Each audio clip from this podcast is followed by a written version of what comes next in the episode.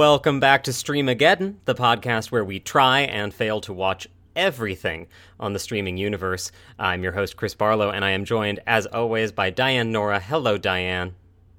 Hi, it's great to be back. It is great to be back for a second whole episode. We are really making a podcast. Oh, yeah. Burning right through it. In, in fact, you know uh, how this is a podcast now? Uh, we have follow up. This is amazing. Wow. I don't even have a jingle for follow up yet because I, it hadn't occurred to me how soon this would become real. Uh, so we're going to start with follow up. We'll get to the news, and then this week's review, which is of a show I am obsessed with a little bit called Abbott Elementary. I've seen every episode three times minimum. So.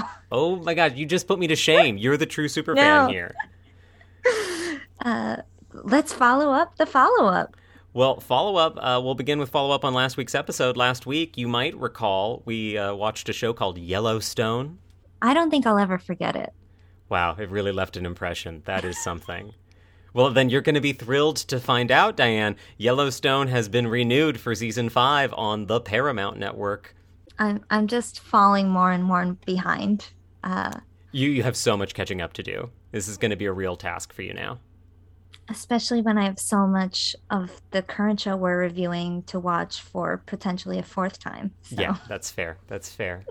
Well, you know, I just wanted to share the good news with all the new Yellowstone fans we created last week. I'm sure there's one of them. Uh, but that's not the only follow up. We have more follow up. Uh, so, as you might remember, last week's episode, uh, we talked about Netflix's price hike. And one of the anecdotes, anecdata I shared was a friend of mine who is going to be canceling his own Netflix account and switching to his wife's family's Netflix account. They are regressing, going back to the shared family account. And he listened to the episode. He remains anonymous, but he listened to the episode and shared a little bit more about their streaming universe. And I thought this was interesting because I'm curious uh, if this feels like it might be a common trend in millennial mm. and Gen Z streaming habits. Uh, so let me just read you uh, some bullet points here. Uh, his wife pays for Netflix, but they're going to be switching back to, I'm sorry, his parents. So uh, they're moving from paying for their own to going on the parents' Netflix. Then his wife pays for Hulu via, you will enjoy this, Dianne, via Spotify. Oof, oof, oof, oof. The same. I was there crazy deal you have, they're rocking that. So they get uh, Hulu through Spotify, and then that also gives his parents access to Hulu. So they're doing a little share back and forth. It's mm-hmm. a little, uh, you know, uh, give a little, take a little, and then then her, his wife's parents have Verizon Unlimited, which gives them Disney Plus, and then his parents have Comcast as a cable provider in another state, which gives them Peacock Premium. And then their Comcast package includes HBO, which they use to log into HBO Max. And of course, they have Amazon Prime for buying stuff on Amazon. So that's how they watch those. I, w- I would love to hear like a breakdown of what they're actually watching. That's true. Like when you have everything available if you you don't think about the value of it. Eh, would I actually pay for one of these services individually? Would I pay for Hulu by itself if I wasn't getting it through my spouse's Spotify? Or would I pay for Peacock Premium if I wasn't getting it through my parents? And boy, would I pay for Peacock Premium is just a loaded phrase right there. I do not want to really unpack that. Uh, so I, I thought that was interesting. Do you have friends in your life who have similar cobbled together streaming packages? Oh yeah, I mean, I I have a, a cobbled together situation um, between. So I I do use my sister and brother in law's Disney Plus um, when when I do log on to Disney Plus, which someday I'm gonna watch those Star Wars shows.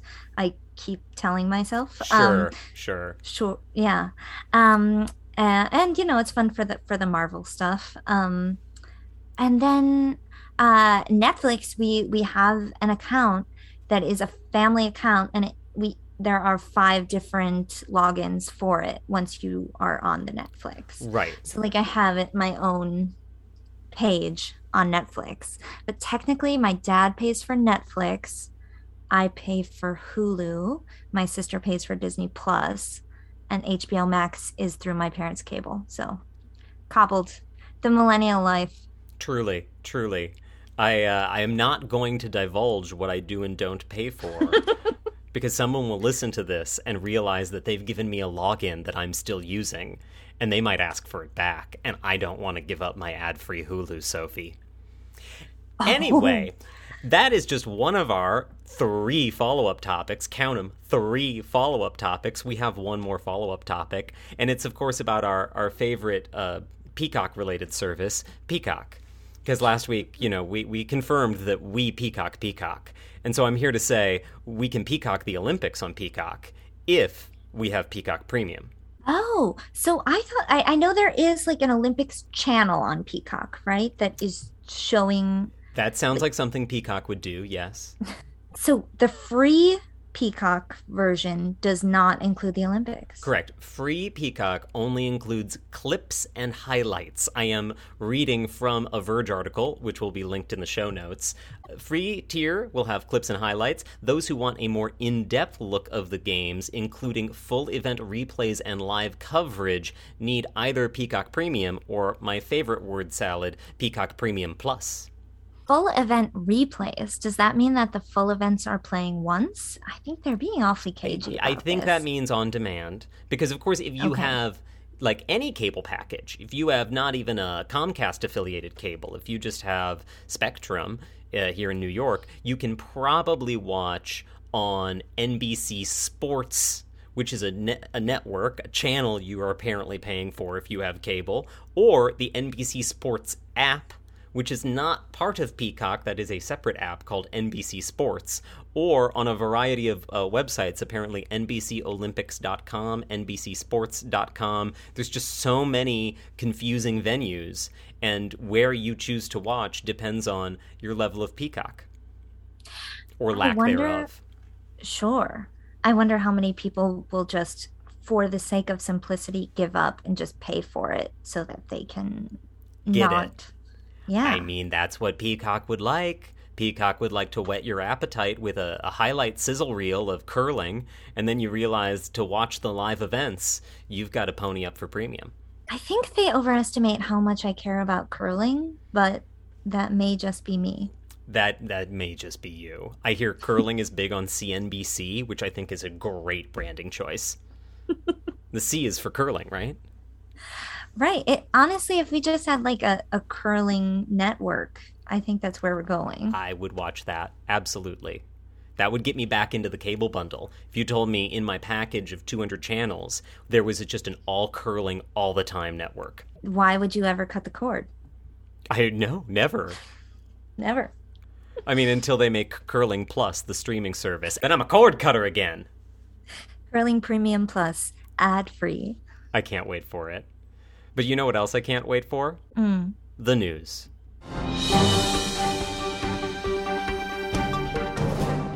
That is what we call a good segue. Thank you very much. I can hear your applause out in the, the podcast universe. Uh, we have a lot of news, not as much as last week, which was a truly torrential downpour of news. This week, we have a few very interesting stories, one of which, unfortunately, involves Rudy Giuliani, but we will get there. We will get Embracing there. myself. I know, I know. First, first something warm and lighthearted. Your Amazon Prime subscription. You feel good about that, unless you feel really bad about it. You probably feel conflicted about your Amazon Prime subscription if you're like me. But it includes video. This week, it's not the subscription I feel the worst in my life about. So, hey, you know, you know, I'll take it every week you got to rank the the corporate subscriptions you're tied to and figure out which ones are really eating away at your soul and which you're kind of ambivalent towards right now.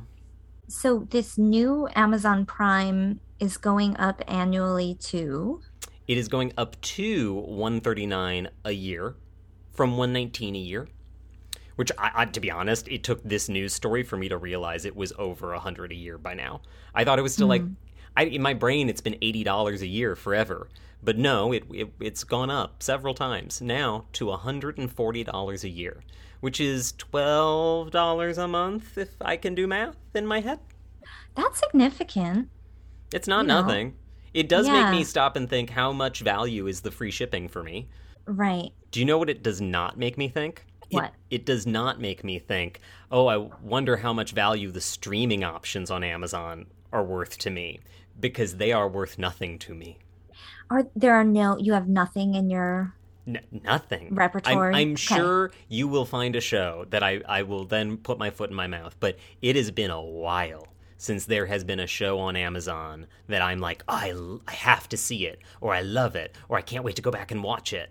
I'm gonna watch the new season of Maisel, but the seasons have gotten progressively less urgent for me to see.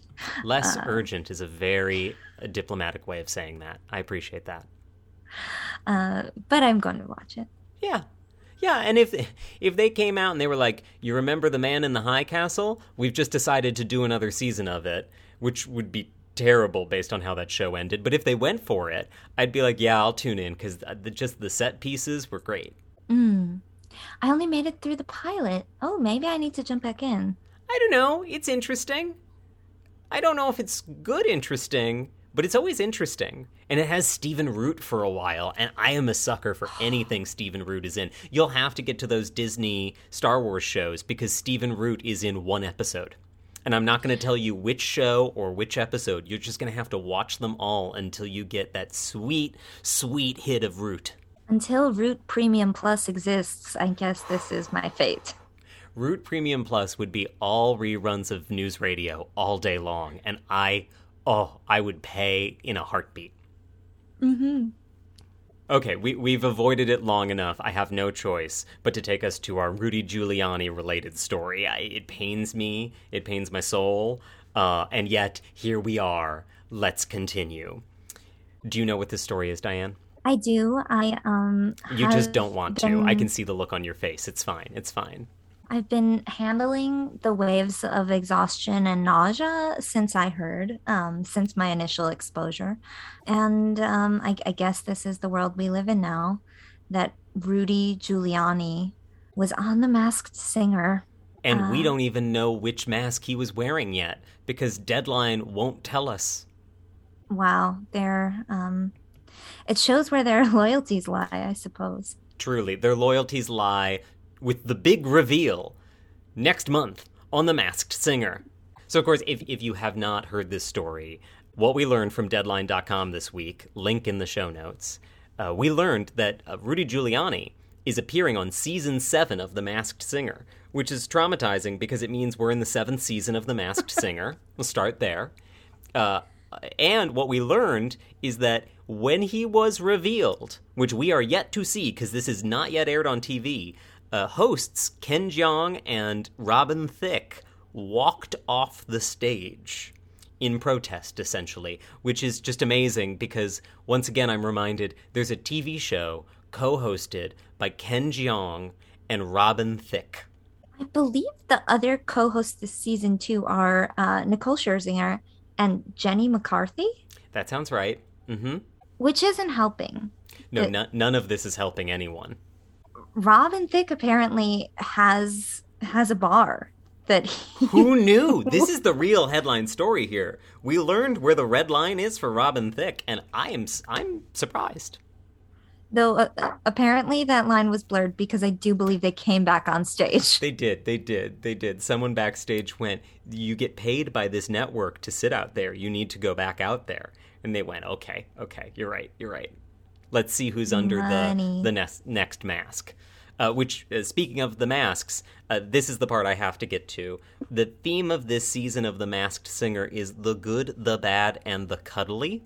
We'll link, link to the trailer in the show notes because I just, if you really want to feel the torture of uh, modern competition TV, you can just watch this 90 second trailer and uh, stare in wonder uh, because we get to see each of the six costumed competitors. And so I, I just want to list them for you, Dianne, and I want you to tell me which one do you think is most likely to be Rudy Giuliani, okay? So first, we have the good, which are a frog prince and some kind of sexy moth. I don't know why moths are good. I, it's pretty definitely a moth, hard to tell, but uh, okay, I think it's sexy moth. Then we have the bad. The bad are a like furry green cyclops and then like a minotaur. Just the guy who looks like a metal plated minotaur, which is terrifying. Uh, and then the cuddly. The cuddly are a a rabbit dressed as an astronaut. I just want you to put put the layers together there. A human dressed as a rabbit, dressed as an astronaut, and then another. Yeah, it is right. Layers. uh, and another sexy animal, a leggy lemur. Just trying to think which one of those characters would be most likely to marry their cousin, and none of them is jumping out. Um, I- maybe they do that in like lemurs in lemur communities. He's I'm he's cross dressed before, so the sexy legging thing that could be him.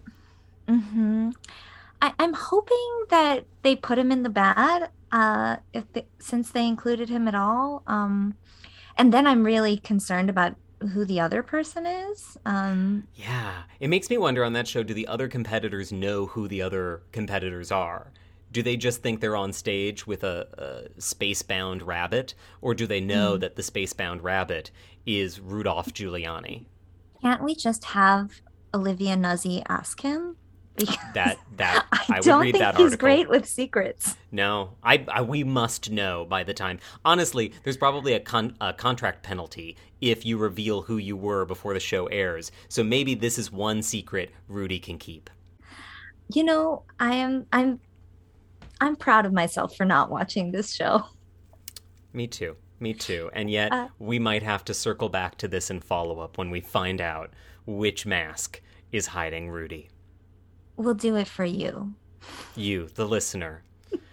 you, the listener, who might appreciate us changing topic and talking about our uh, last category of news here Netflix news, because there's always Netflix news. And this, uh, you know, I prefer I prefer the short form. I prefer the TV. And yet Netflix has made a big name for itself with movies, and they announced their big flashy 2022 movie slate, which I feel like they should have done before the investor call where they said growth would slow down, because it made everyone think that they didn't have a lot coming this year. But now everyone's really excited about this 2022 movie slate. So anyway, what's in the 2022 movie slate? Uh, Knives Out 2 and Ooh. 21 other movies. And that's all that matters to me. Uh, anything that caught your eye? Um I mean, no, the thing is that I I I really don't watch movies at home. I watch TV. Yeah. I want to watch movies in the movie theater, and there might be a movie that would compel me to um, stream, but but I'm tough. probably going to turn it off and, and watch a TV show. Yeah, like halfway through, I'm gonna I'm gonna get tired of it, and I'm gonna just put on a rerun of Abbott Elementary. And even if I end up watching that for three to four hours, it will feel like I've made less of a commitment than watching one feature film. I agree. I agree. Although it's interesting that you mentioned preferring to see movies in the theater, uh, because when I said that Netflix is releasing 22 movies this year, I I was lying. I was lowballing it. Do you want to know how many movies Netflix is actually releasing this year? Give it to me. 86. What? 86 movies. And this is uh, some math according to a tweet from Julia Alexander. She's a, an analyst in the streaming industry. Uh, we'll link to the tweet in the show notes. Uh, she says Netflix will release more movies in 2022 than the six major studios will theatrically combined. And the numbers that she highlights Netflix 86 releases, Universal 27, Warner Brothers 12, Sony 12, Disney 11 including 6 from 20th Century, they're, you know, formerly Fox, and then Paramount 9. Hmm. Netflix is just spraying us with movies. 86 movies means more than one a week. And I'm sure like 30 of them are bad Christmas movies that will come out between October and, you know, December 15th. But Oh, those I will watch. I, Those- those are probably the best ones. And Knives Out too. if 82 of them were Princess Switch sequels, Honestly. I would watch 82 films on Uh-huh. Netflix this year. Yes. I'd be fine with that. And it does show Netflix really plays the numbers game. We know that in general, but especially with movies where people are either going to watch it or not. There's no coming back for season two, unless it's the Princess mm. Switch, and then there's coming back every year for another one. But it doesn't have the longevity in the conversation. People watch it once, maybe they watch it again some other time, but it only lasts two hours, and then they move on to watching something else. Mm. And so, in order to get a higher hit ratio, essentially, they just flood the zone you look at uh, Don't Look Up, which was, you know, not everyone's favorite movie, to put it kindly, but the controversy over opinions about that movie kept it in the zeitgeist longer than, say, Red Notice, which was their big action movie of last year that people talked about for approximately three days before they moved on to watching something else. Which was obscenely expensive. Yes. Though I think that also they realized at some point, and this was a good bar, a, a good bet, that um, Don't Look Up would do better than Red Notice, and so they swapped them because uh, they put Red Notice out of the Christmas slot and put Don't Look Up into it. Yeah, and I think because, I think that was a good move. Yeah, it seems to have paid off for them, I suppose. Okay, one but. one more Netflix related tangential option here. Uh, small new update in your Netflix universe that might change your life if you're me. Netflix has finally added an option to remove shows from your uh, now watching queue on all devices. So finally, on your TV, you can remove a show that you are not watching anymore. So you will no longer be haunted by a tile that says Emily in Paris. Uh, no, because it will be in Watch Again. Probably. Yes. Thank you for ruining my enthusiasm over that. I hadn't thought enough of the steps through. I can just never no. scroll down to that next row. I, uh, I I didn't know that that was something that you could do. That you could remove things from that. And uh, wait, so is that available now, or is that coming yeah. soon? Apparently, everywhere. Wow, maybe maybe my Netflix homepage is going to get less embarrassing. Yeah, there's Ooh. nothing more personal than opening up my Netflix homepage. I don't want anyone around when I do it. No. Oh, no. Under no circumstances. But you know which homepage I do want people to see so I can just brag about my favorite show? My Hulu homepage, because Hulu is where I'm currently watching a little show we're going to talk about this week called Abbott Elementary.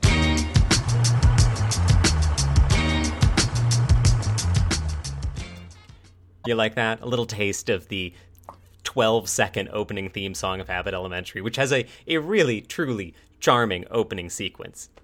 It sets you up for fun and it delivers. What more could you ask for in a 30 minute sitcom? So, as we get into this, we should tell you we're about to talk about the first five episodes of Abbott Elementary, a 30 minute sitcom that airs on ABC. You can stream it on Hulu I think if you are a spoiler averse, you should listen to this conversation anyway, because you're going to hear how great this show is and you're going to want to go watch it. But if you truly want to savor every surprise that this network sitcom has uh, hiding inside of it, just pause, go watch a couple episodes, come on back and join us. Um, I don't think it's one of those shows, too, that really the plot is what you're tuning in for. No. But the plot is lovely. Yes, you're tuning in for the characters. It is, to me, a great example of an old uh, network sitcom in the best possible way. Because what do I like about this show? I love the characters. I love the dynamic. I love that every week they're going to struggle to overcome some little obstacle in their lives as teachers at this public school in Philadelphia. And it's going to be a little charming and a little funny and a little. Now, we haven't gotten really sad yet, but I'm sure they'll pull our heartstrings at some point. Yeah, I mean, and obviously, so dealing with uh, teachers at this school, they almost every episode addresses the fact that they're dealing with underfunding and their students might not have all the resources that the teachers would hope, especially uh, Quinta Brunson, who is um, the show's creator and uh, the lead character on it, um, that she really is always advocating for her kids to get more resources. Um, but even with that, there's never any feeling of like after school special, we're going to manipulate your emotional response to these kids not getting everything. Um, in fact, they actually subvert that a few times uh, in a way that I found really refreshing and avoiding a lot of sitcom cliches, particularly for network. Yeah, I agree. It is uh, both structurally a total example of the classic network sitcom, but tonally and in terms of the way it handles its themes, it's much more subversive and modern uh, which is such a great combination. I yes, I really enjoy it, and I have to say, I like classic structure. I really think it works. I know that more and more shows, particularly comedies, I feel like you're they're getting uh, longer. Um, you're seeing these like 50 minute episodes of shows like Ted Lasso.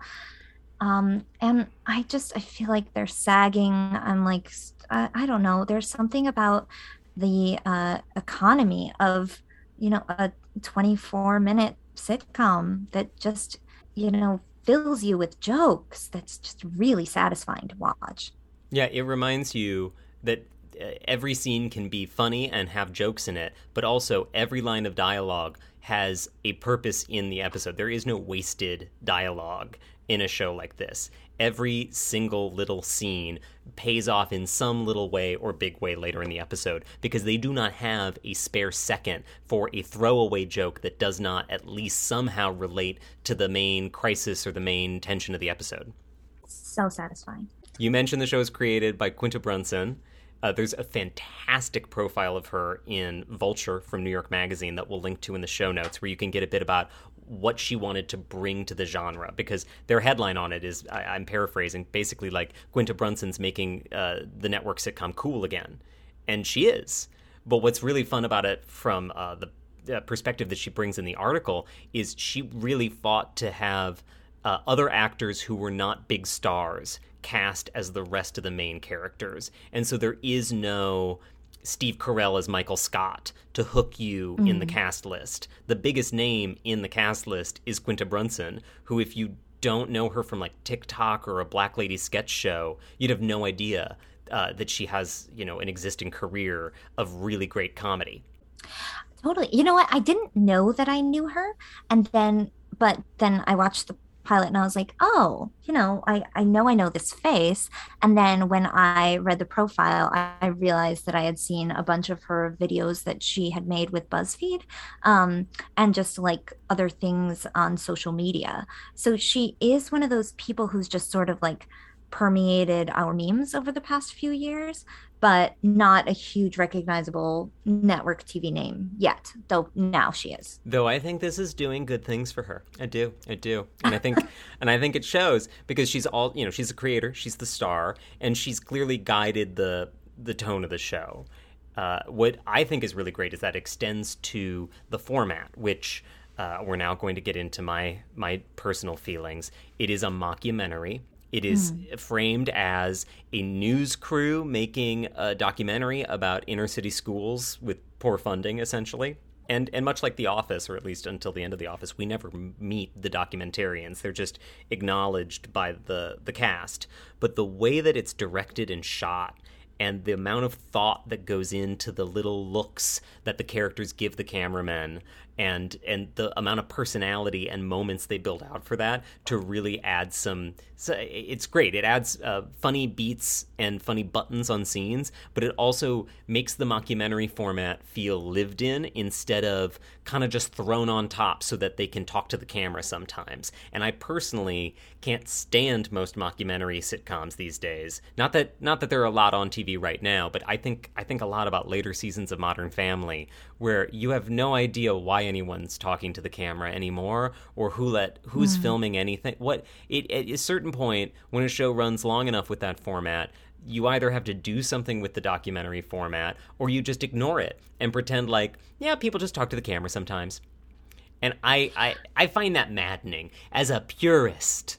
Thought that uh, Parks and Recreation handled it well, like that um, that it was able to use that form successfully. But I just am also someone who I want my sitcoms to have lots of jokes in them, and so I think that one thing that I found really fun about this show is that like there'll be a moment where you, you have a joke and then you have the joke elevated and then you get that satisfying rule of threes punchline in in the mockumentary bit um that is just lightning quick um that even if it's not the most traditional structure it's also um it is in terms of like the it's like a traditional joke structure even Yeah. if it's a mockumentary form Yeah, it lets them have that heightened joke structure without making the actual scene over the top. So you'll have something that actually feels like it really would be out of a moment in the teacher's lounge at a public school where people are,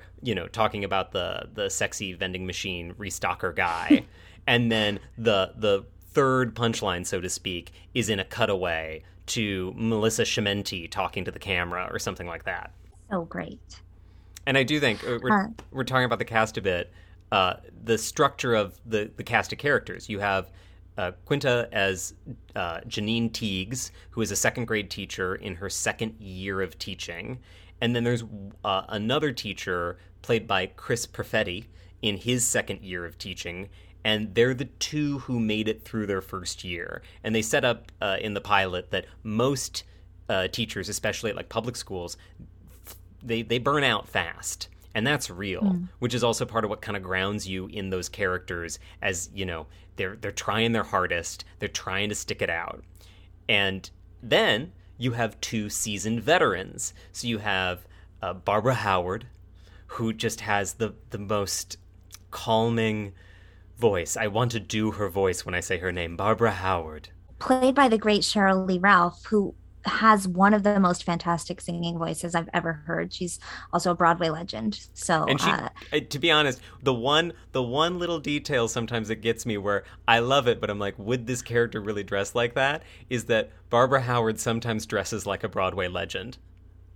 Every now and then they will cut to her in some fur coat and i'm like where did you get that fur coat? And why are you wearing it on this like 50 degree day? But you know what it works i'm here for it I, I wouldn't be surprised if they were like, she brought the coat with her and we just couldn't say no. And I'd be like, you made the right call. You don't say no to that. no no I, I think cheryl can do as cheryl wishes You have you have Cheryl as Barbara Howard, and then you have the um, South Philly uh, teacher Melissa Schemmenti, who brings that like extremely stereotypical Italian South Philly vibe, which is uh, played to great comic effect. But they don't just make her a goofy comedic character; they have someone else to do that, who we'll talk about in a minute. But she is uh, one of my favorite. I mean, I love them all, but she's one of my favorites because she is really funny and very much doing a bit of a shtick in terms of she clearly has some like friends in the mob and some family connections, but it she is human and she gets her feelings hurt and she actually has very interesting emotional plots that uh, e- even include a little romance with the vending machine guy. I love that. Oh, so do I. And also, uh, fellow millennials may appreciate that Lisa Ann Walter, who plays plays Melissa Schemmenti, um, was Chessie in The Parent Trap, which is like just one of those great throwaway roles. The one with Lindsay Lohan playing the twins. Um, just. I think um, one of those people who'll be like, I know, I know her. And then you see her, and oh my God, she was my childhood. That that really takes me back. Yeah, I mean that you can't beat this this ensemble. No, you can't. They they really play off each other really well, and in a way that um, right out the gate in the first couple episodes, they feel like a tight ensemble. They they really get each other's beats and each other's rhythms. On top of the rhythm of the mockumentary, which is its own rhythm that you have to be in sync with for the jokes to hit. Yeah, absolutely. I mean, and thinking about other recent successful sitcoms, I mean, this does remind me a lot of those like Schurverse shows. Those took a while to find their footing. The fact that this pilot is so strong is really um The. Schurverse, the Schurverse. It took me a minute. I was like, Oh, sorry. I was like, sure, sure would. Like, is that where where uh, Robin Hood came from? I, uh, oh, Mike Schur, Mike Schur. Yes, the Mike, Mike Sure Schur, uh, verse, the Schur verse. The Office, Parks and Rec, um The Good Place and the Cop one. And Uh, the the- cop one, Brooklyn Nine Nine. Brooklyn Nine Nine, which is wonderful. There, the Schurverse is a wonderful place, and to be even in the realm of the Schurverse, it, I think it speaks volumes about the vibe of the show. Absolutely, absolutely. So you were hinting before about, I believe that the magic of Chris Perfetti. Is that? I touched on the magic of Chris Perfetti. Yes, he uh, again a character who is kind of a, a punching bag for jokes at times, and yet, wait, I did write a couple of my favorite lines down that they throw at him, and yet I love him as a human being. But at the same time, you have to understand this is a character who gets called Mister Vampire Weekend. As, a, as an insult from one of his students. They also say he looks like he dreams in podcasts. And my favorite, he uh, the kids don't say this to him, and I thought it was smart not to have an actual child say this line, but to have him repeat it later. He had he tells us he tells us that one of his students called him a puff HuffPo reading gay Pete Buttigieg, which then Chris Perfetti's character says is insulting and repetitive. And then he goes, as if I'd read a word of the Huffington Post ever since Arianna stepped down which is the punchline on the punchline. It's the cherry on top of the cherry on the sundae. I I rewatched that episode this morning and just squealed for joy because I too stopped reading the Huffington Post when Arianna stepped down. Of course, any self-respecting gay Pete Buttigieg would. It's so great. And I like you said, they, they do treat him with tenderness still without holding back on the satirical elements of him. I mean, he is the um trying too hard um politically correct white character who is always putting his foot in his mouth. Uh but it's never cruel the way that he's that he's portrayed. No, Um, and like in, in the example of that episode, he, he's the B story in that episode. He's getting uh, made fun of mercilessly by his students, and he's trying to find a way to fight back. But there's not much you can literally fight back to do. You can't start insulting your own students. And what he realizes, with a little help from a person who he would like to think is his, is his friend, but is really his his colleague. is he, he realizes he can use that in in teaching. Have somebody up there with like abraham lincoln's name on their head trying to guess who they are while everyone flings insults that are factually accurate. And it's not just that like you can't do that to students because I mean they're not we don't always see them as perfect teachers. It's that he personally his character is Oh, he incapable of insulting anyone. You Correct. know? Um, he tries to insult them and just describes their uniforms. It's like, that's that's not a burn. We are all wearing the same thing. he is not my true favorite on this show i think you're gonna know who my true favorite character is on this show Is it the extraordinary Janelle James? it's always the extraordinary janelle james I mean, just uh scene stealing, but also like plays off other people's comedic energy so so well. Um if there was an Ava spinoff, I, I would watch every episode. Janelle James plays the principal of Abbott Elementary, Ava Coleman, who we learn in one of the first few episodes got the job because she has dirt on the superintendent. She does not seek out a career in childhood education. She just wants to be in charge. I love it. And you know what I love about her is that she is um not only hilarious, but she is bad at her job and she is very flawed.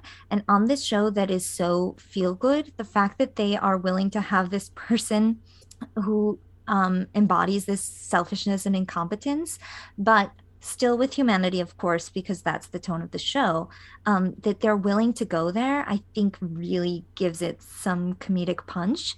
And if they put this at a public school and just have everyone really, you know, um, sort of sanctimonious and perfect, it would be unwatchable. And I think she just really elevates the show to that next level. I mean, she's she's so good.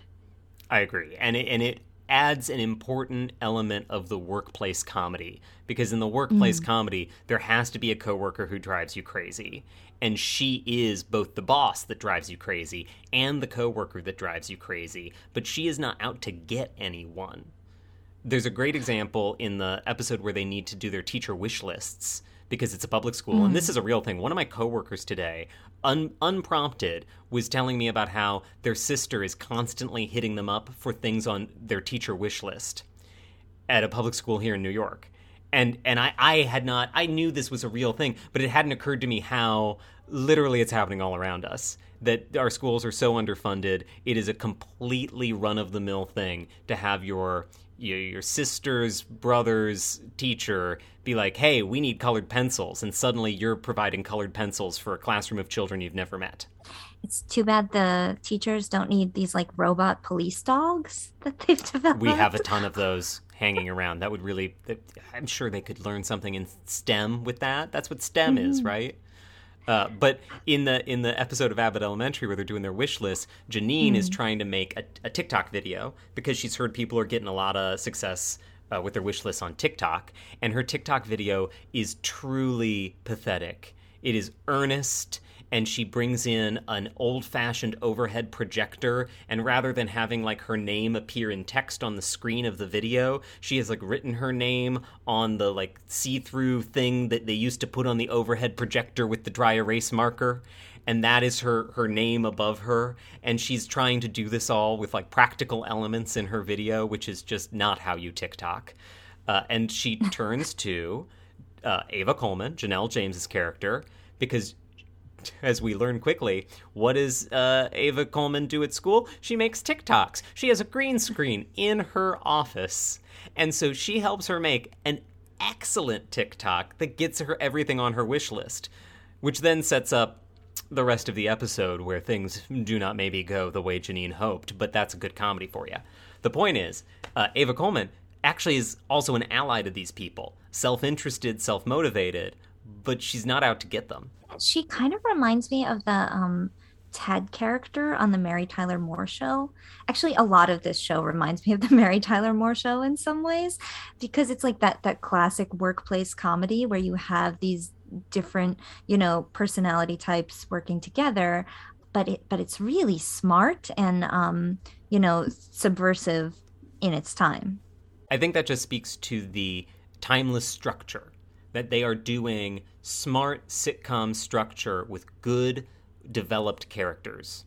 And Mm-hmm. almost everything everyone does clearly comes from a place of character motivation. Nothing feels particularly forced or uh, unnatural. Even even goofy stuff like uh, Chris Perfetti's character trying to recycle or reuse a broken printer or fax machine. It's not really clear that gets donated to them for their teacher wish lists. Nobody wanted this. Nobody asked for it. But of course, in a community, people hear you need things and they bring you their garbage. And so somebody brings them this broken printer slash copier item, and everyone wants to throw it away. But Chris Perfetti picks that to be his hill to die on because we are so wasteful and we are so quick to throw things out when they could still be reused. And he spends an entire episode trying to turn it into anything, including a planter, before admitting that some things just need to be thrown out.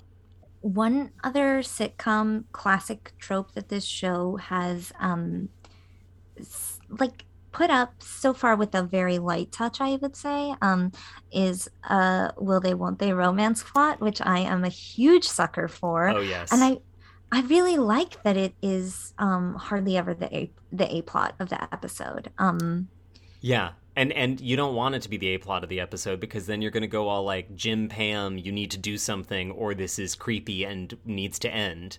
And so instead, you want it to be simmering in the background for as long as humanly possible. so far very successfully, I think. And this is Um, the and- the last main character we haven't really gotten to yet, too. This is uh, Gregory Eddy, two first names, who is the substitute teacher who comes in in the first episode.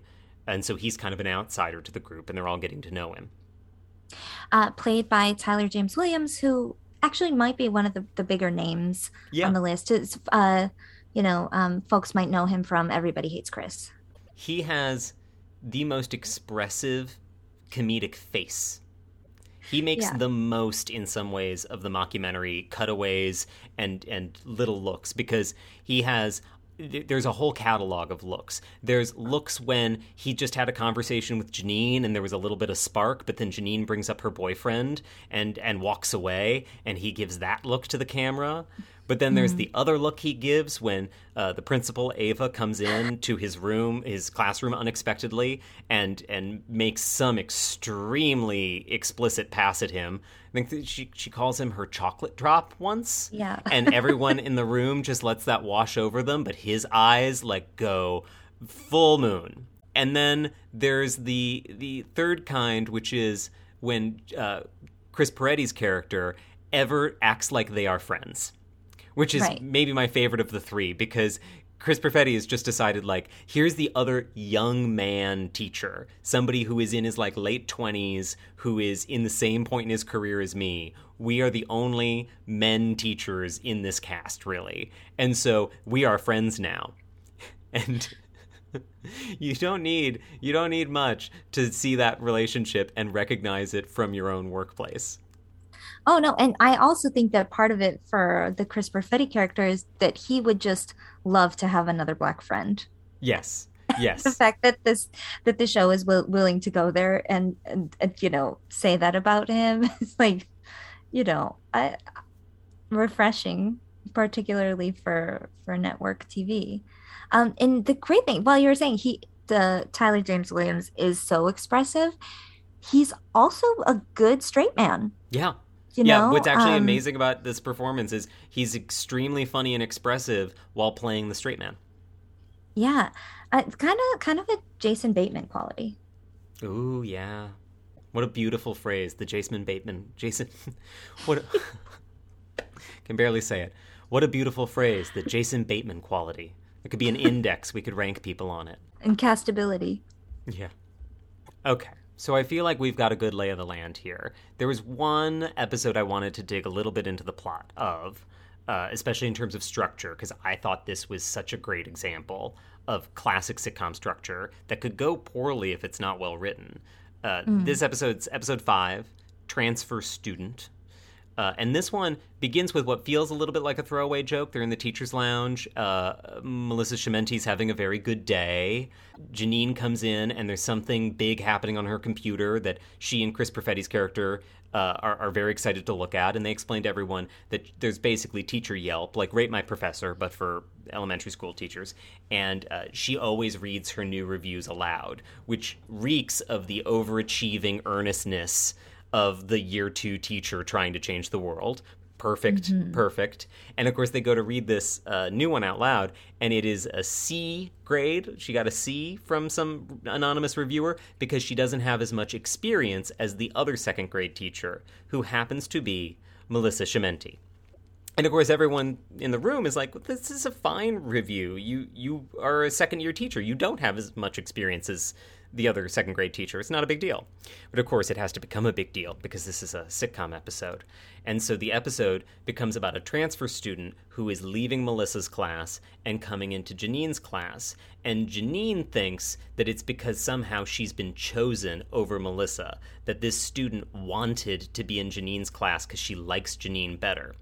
And repeatedly, Ava and Melissa offer to give Janine advice about this student, how to handle this student.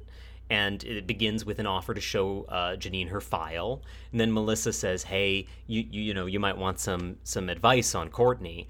And at each step, Janine says, "No, no, no. She likes me. I've got this. I know what I'm doing, and that's why she wants to come be in my class." Uh, which includes maybe my favorite line from Ava Coleman, of which I have many lines written down. Uh, when Janine refuses the file, Ava says, That's an adorable spin on choosing to be unprepared. Which also, again, is why I love Ava Coleman so much. Because, again, she doesn't want Janine to fail, but if Janine's not going to take her help, now all right, honey, you're setting yourself up for this. Yeah, it turns out that uh, Courtney is a nightmare in class. Uh, she is super disruptive. She only wanted to leave Melissa Schemmenti's class because Melissa Schemmenti had begun to catch on to her uh, strategies, and she was looking for fresh meat, a new class to disrupt. And Melissa's not going to stop her because it's a weight off her shoulders. And so this leads to the part of this episode I kind of wanted to talk to you about. The other faculty, led by Ava, because of course this is led by Ava, all take bets on whether uh, Courtney will break Janine. I love that that that element of the plot was introduced almost right at the midpoint of the episode. Yes. So, like, oh, you think that your A plot is going in one direction, and then they're adding this additional layer, which is really uh, kind of right where we need things to grow a little more interesting, you know? Yeah, and it ups the stakes for Janine because she finds out about it, of course, and she takes that as like a doubling down of the challenge. Every, you know, she takes it as everyone's betting against me. What she doesn't realize is that everyone's betting for or against her. And the crux of this episode is, you know, her crisis of confidence, essentially sparked at the beginning, causes her to be overconfident in her skills and not seek help from her friends and colleagues. Right. A lesson she With- does learn by the end of the episode. She does, but we still get the feeling that, like, she's going to make this mistake again. Again. Oh, a hundred percent. A hundred percent. But she does learn at the end of the episode that not everyone voted uh, bet against her. Uh, in fact, she was thrilled to discover that Barbara Howard bet for her because there's a clear desiring Barbara Howard to be her mentor. Barbara Howard is the old teacher who has been doing this for decades, who just can make her class line up in a heartbeat, and they are perfectly behaved always. And so you know Janine wants to be her. And when Janine thinks that Barbara Howard's betting against her, she takes that extremely personally. Mm. And I think, too, at the beginning, when Melissa's sort of ribbing her about the bad review, part of what adds to that sting is that Miss Howard is there. Yeah. You know, um, so it's not just that she's gotten this bad review, there's just always that extra element of layering. Yeah. And, and then it all comes back at the end when uh, Janine and uh, Melissa Schemmenti have to share a classroom temporarily because Courtney writes what I assume is an F bomb on the uh, dry erase board in permanent marker, and that leads that leads them to have to work together while trying to control Courtney. And Janine accuses uh, Melissa Schemmenti of setting her up for failure. To which Melissa Schemmenti points out Janine refused her help and insulted Melissa as a teacher. Said said to her face, clearly Courtney thinks I'm a better teacher than you. And while everyone was, you know, ribbing uh, Janine for her overconfidence, nobody told her she's a bad teacher because she's not. And these people ultimately have each other's backs. Right. Yeah. And none of them are bad teachers, which is what makes this like hard setting still watchable. Yeah. Um, so it sounds like a little bit saccharine too when you just break down the plot that way. Like, oh, but really we're all on one team together. Um, but it's a very funny episode. Yes, and, and in general, if you've been listening to our review and are gushing and you just think the dark world around us has broken us down and we just want a ray of sunshine in our lives, you might not be wrong. But but I want to read you a couple more excellent one-liners from Ava Coleman that will remind you that no no no, this show is hilarious. Um, uh, when they are talking about uh, the performance of one of these TikToks, uh, she says, These are OnlyFans numbers. I usually have to show feet. this is an ABC network sitcom that your parents are watching where they make a joke about OnlyFans and foot fetishes. And that, oh, so good. So good. Uh, also, in uh, the episode about the transfer student, she has all of the records for all of the students. They're like permanent records. She has them arranged by hottest dad, which is how we know Courtney's dad is a 9 out of 10. Nine out of ten. Oh, it's so good. Hopefully he'll come back as a character. Ah, truly. Uh, I think too. I mean, so so we discussed the the bet trope in TV sitcoms Yes. and um how hard it is to do well. And I realized that like um several of my favorite episodes of TV have been bets. But having said that, you know, it's something that has been done before, which is why I think this doesn't just carry, you know, elements of like uh these contemporary workplace comedies, something like The Office, which obviously I think is an easy analog for the show, but um also of things like Seinfeld, you know, where you have um a, a cast of characters uh betting against each other that are that are willing to get a little bit ugly and aren't, you know, perfect Ted Lasso people. Yeah, and where the the things they bet on, the the nature of the bet grows out of the relationship dynamic that the characters have. It grows Yeah. out of a piece of the plot instead of the bet being the whole plot. I think when you point out that the bet in, in this episode of Abbott comes up halfway through the episode, that's really key. If the episode just began with we're betting on whether or not Janine is going to get broken by this new transfer student that showed up, you'd you'd have less stakes. But instead, we get there through the process of seeing Janine's pride get wounded, seeing Janine and Melissa have a bit of tension, seeing Janine be overconfident about taking on this student from Melissa's class. Okay, now we have the stakes for the bet and that makes the bet more satisfying and also helps it raise the stakes of the main story.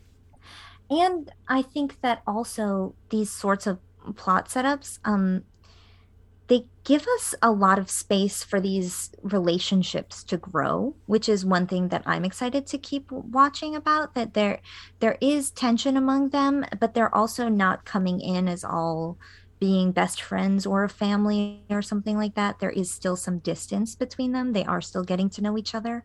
Um, and so with with that aspect of it, I think uh, the like levels of humor and the levels of drama can continue to escalate throughout the series in a way that will be satisfying if if they pull it off.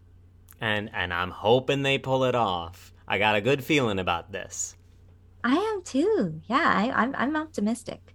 As we said, this is a show you can watch right now. This is Abbott Elementary airing on a network Tuesdays on ABC, Tuesdays at 9 Eastern, and of course streaming next day on Hulu because that's the game, ladies and gentlemen. Next day on Hulu.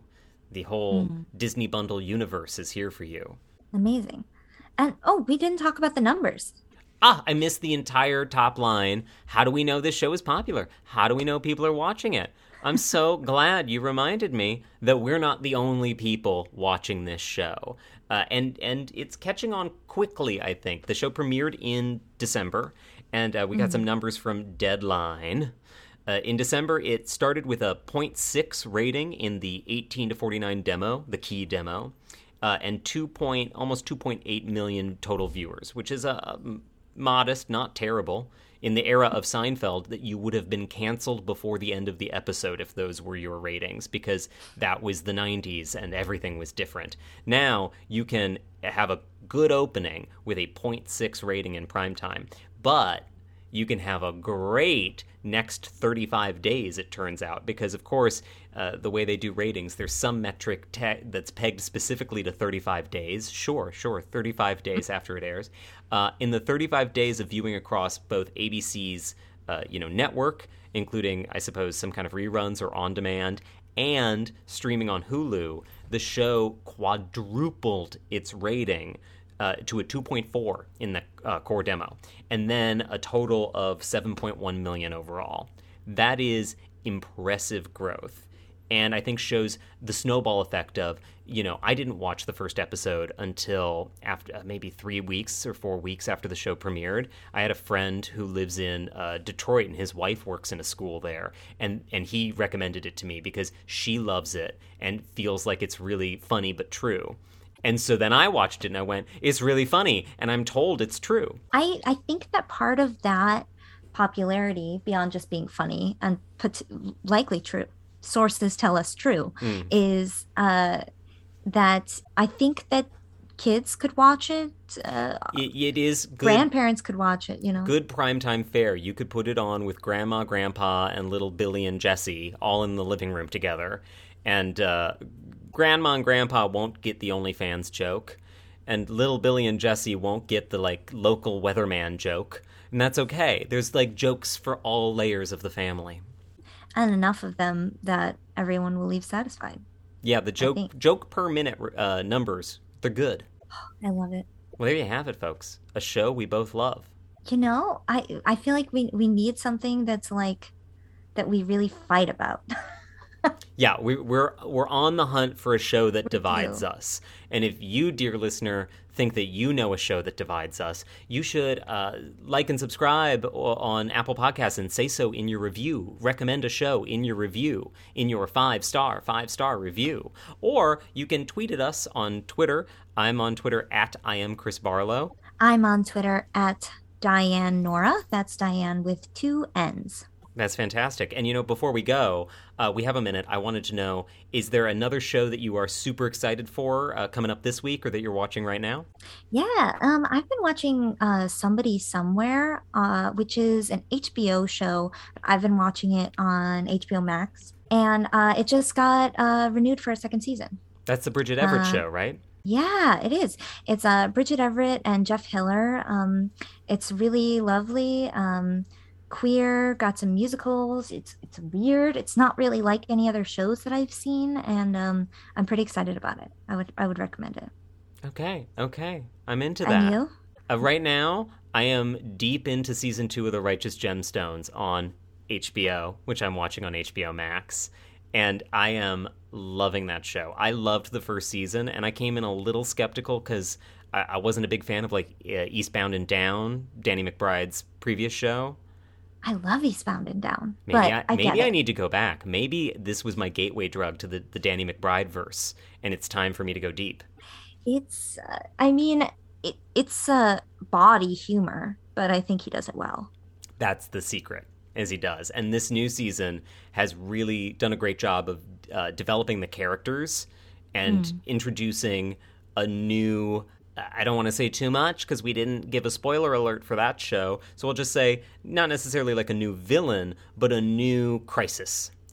Uh, and it doesn't feel forced uh, after the first episode. Uh, The beginning of the season feels like they're setting a lot up, but that that's fine by me because if you play it through well, you've created a great arc for me to go on the ride, and the characters are developing really well through it. Uh, so once again, it's hilarious, but the characters feel really great. Great. I just cannot sing the praises of that show enough. Wow. So I would say Eastbound and Down, the characters don't feel super real. Like it, it feels jokey and funny, but it's not driven by character really. Well, so what- I think What's fun about Righteous Gemstones is they are jokey and occasionally over the top characters. In fact, s- sometimes frequently over the top. But the longer you're living with them, the more real they're settling into being. They're they're uh, they're definitely heightened, but they are developing into more clearly motivated, interesting characters, uh, and and that's a fun balance to have these really over the top, almost comedia like beats from people who are becoming human beings at the same time. oh, I might have to dive back into that one. And John Goodman. Wonderful treasure. And we treasure you, dear listener. you can be our treasure when you join us for another episode of Streamageddon.